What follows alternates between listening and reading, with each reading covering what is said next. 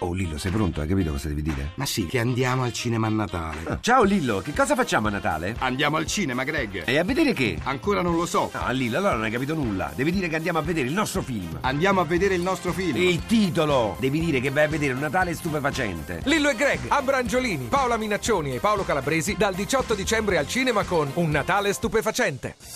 Voci del mattino.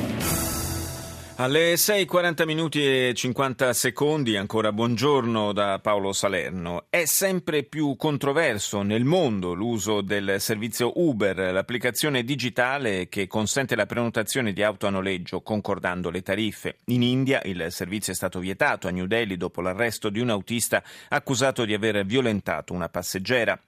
Dopo essere stato dichiarato illegale in Belgio, Uber eh, poi ha subito l'identica sorte in Spagna e eh, in Francia. Eh, Paola Cortese ha raccolto il parere dell'avvocato Marco Giustiniani che alcune associazioni di tassisti hanno incaricato di valutare i presupposti di un'azione illegale in Italia proprio contro Uber. I servizi di Uber sono due, cosiddetto Uber Black e Uber Pop. La differenza tra i due qual è? Che Uber Black manda chiamate, prenotazioni ad operatori in possesso di licenza NCC di noleggio con conducente.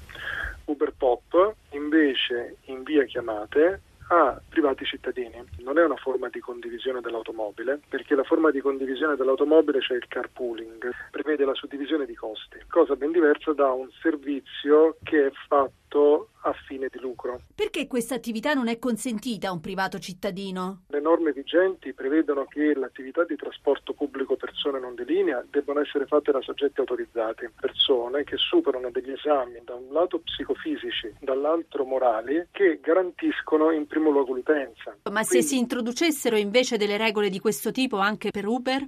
Introdurre una legge per Uber significherebbe fare una legge provvedimento, cioè una legge ad persona. Qual è invece il problema per Uber Black? Su Uber Black c'è tutta un'altra problematica in quanto le chiamate solitamente vengono trasmesse ad operatori con autorizzazione non del luogo in cui vengono esercitati i servizi. Il problema qual è? Molti comuni rilasciano un numero eccessivo di autorizzazioni NCC allo scopo come rilevato da una serie di procure della Repubblica, allo scopo sostanzialmente di fare cassa. Quindi vengono rilasciate un numero eccessivo di autorizzazioni e quindi gli operatori si spostano verso poli cittadini e aeroportuali e portuali di maggior rilevanza. Questa attività che fa l'operatore NCC, che non parte dal comune di appartenenza, costituisce un illecito amministrativo. Perché i tassisti hanno iniziato una guerra a Uber quando potrebbero appropriarsi loro di queste nuove tecnologie e fare la stessa cosa? In verità esistono, semplicemente il problema è che molte volte la categoria taxi viene vista come una lobby,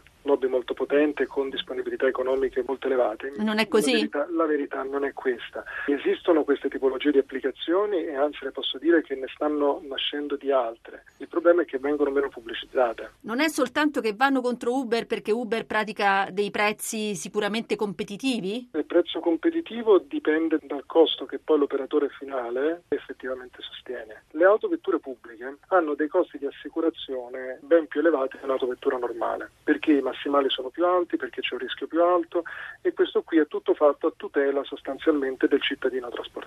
Poi non ci scordiamo che i tassisti sono obbligati a determinate tariffe che sono prestabilite dai singoli comuni. È ovvio che non potrà mai competere con un soggetto che fa una tariffa più bassa.